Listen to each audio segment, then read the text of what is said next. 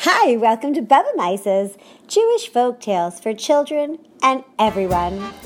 I'm Jody and I'm your host. Today we'll be hearing the story of The Buttered Toast, rewritten and performed for you by me, Jody. There once was a Jewish village named Chelm. In Chelm lived the most thinking citizens that there ever were. Such residents!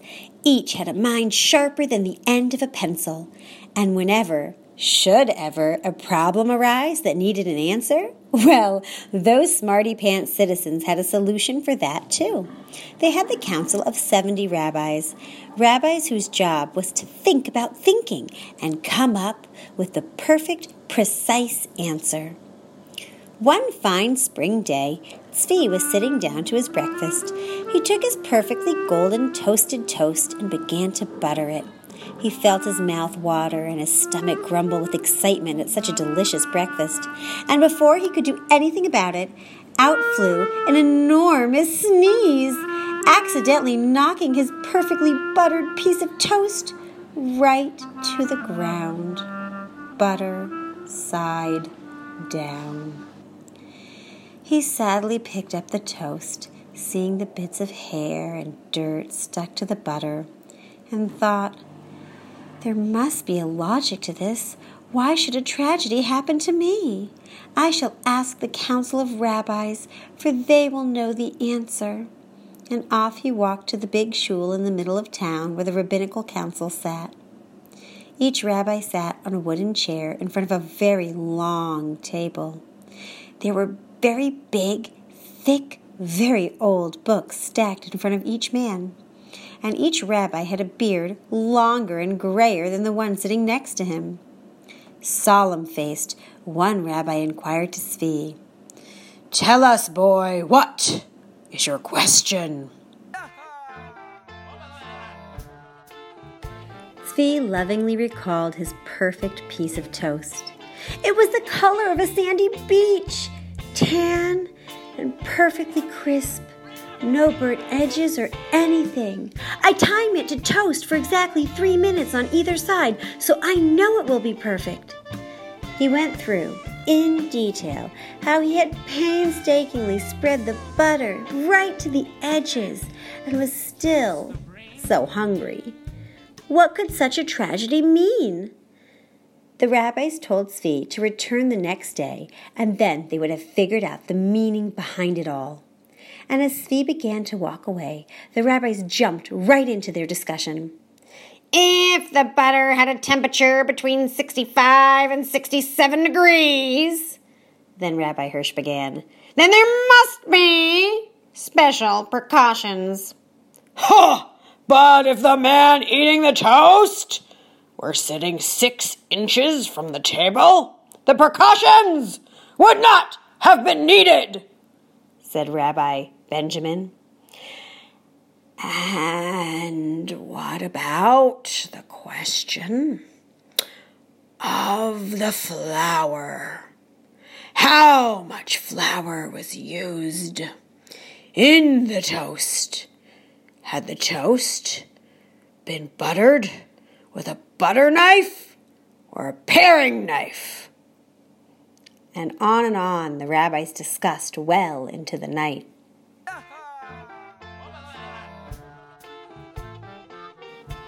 The following morning, still hungry, now for both buttered toast and an answer, Tzvi arrived back at the synagogue. The scene had not really changed much from the previous day. All the rabbis sat in the same seats at the same table, but this time each and every one of them had a gleam in his eye. Tzvi Minkowski! We, the Council of Elders, have pondered your Shaila, your question. And after careful discussion, we have arrived at the answer. The room got extremely quiet.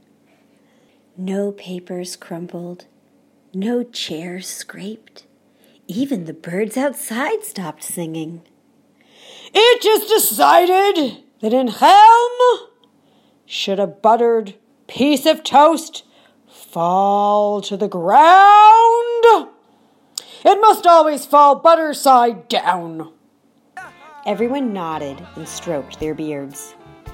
Thank you for such a wise judgment, Tzvi said, and turned to walk away, already trying to figure out what else he might have at home for breakfast. Meanwhile, the people of Helm, as always, heard the rule and knew it to be true. When Shayna's fidgety baby knocked her buttered toast from her hands, the toast fell to the ground, butter side down. As it has been decreed, Shayna said wisely, nodding her head. And when Raziel tripped on the mat in the kitchen and watched her slightly burnt after school carb tumble from her plate onto the floor, she shrugged her shoulders and said, Of course, it must land butter side down. Life continued in Helm just as it should, with every buttered crumb landing in the proper position face down on the floor. And then, three months later, Shmulik got hungry. He could think of nothing he wanted more than a whole wheat piece of toast with the crust cut off and dots of butter all over the top. He toasted the bread and cut off the crust and buttered that bread. And then he reached to pour himself some chocolate milk, bumping his plate right onto the ground. Uh, uh, Apple Bumperstein! Shmulik uttered as he landed over to clean up the mess. But as he grasped the misfortunate snack, his fingers felt slimy and greasy and a tiny bit wet. Yuck! Shmulik said, and without thinking wiped his hands on his shirt, leaving a faintly yellow, greasy line on the front of his white shirt. Birds stopped singing again. The wind stopped blowing. The sun broke through the clouds. Shmulik's toast had landed face up. What did this mean? He grabbed the toast and ran through the streets, grease stained shirt shining in the sun as a sign of the abnormal, noteworthy event taking place. History was being made. He waved the exceptional miracle for all to see as he headed straight to the synagogue. Come back tomorrow, boy chick, and we will have an answer for you, the rabbis instructed, already beginning their discussions. And so the community waited and guessed and guessed and waited, each with his own idea for what this exception could mean. The world must be ending, cried Fridela. The earth must have started spinning backward, guessed Anshul. Maybe toast is no longer a permitted food, postulated Yonkel. Shmulik arrived at the shul early the next day, followed by every townsperson. He stepped into the crowded room, feeling very small and very alone. Boy chick, come closer, whispered the tallest rabbi. Shmulik took three steps forward, feeling his legs start to shake. Is it true that yesterday, Kaftet of Shvat, in the year 5779, that you dropped a piece of toast and it landed butter side up? Yes, Shmulik muttered. We, the Sanhedrin of Helm, have come to a decision on this matter, continued the rabbi in a very matter of fact way. Shmulik Rubinstein, son of Herschel Tuvia, you came to us with a small but humble piece of toast that had landed the wrong way upon this earth. What is the meaning, you ask? Everyone waited. What could it mean? The meaning is very clear. It has been clear for thousands of years and will be forevermore. Shmulik, son of Herschel Tuvia, you have made the mistake of buttering the wrong side of the bread. Let this be a lesson to every creature known to the Almighty's world that never again shall toast be buttered on the wrong side. All the rabbis and all the townspeople nodded at the spoken wisdom in the room. And from that day forward, every citizen of Chelm was very careful to only butter the right side of the bread. The end.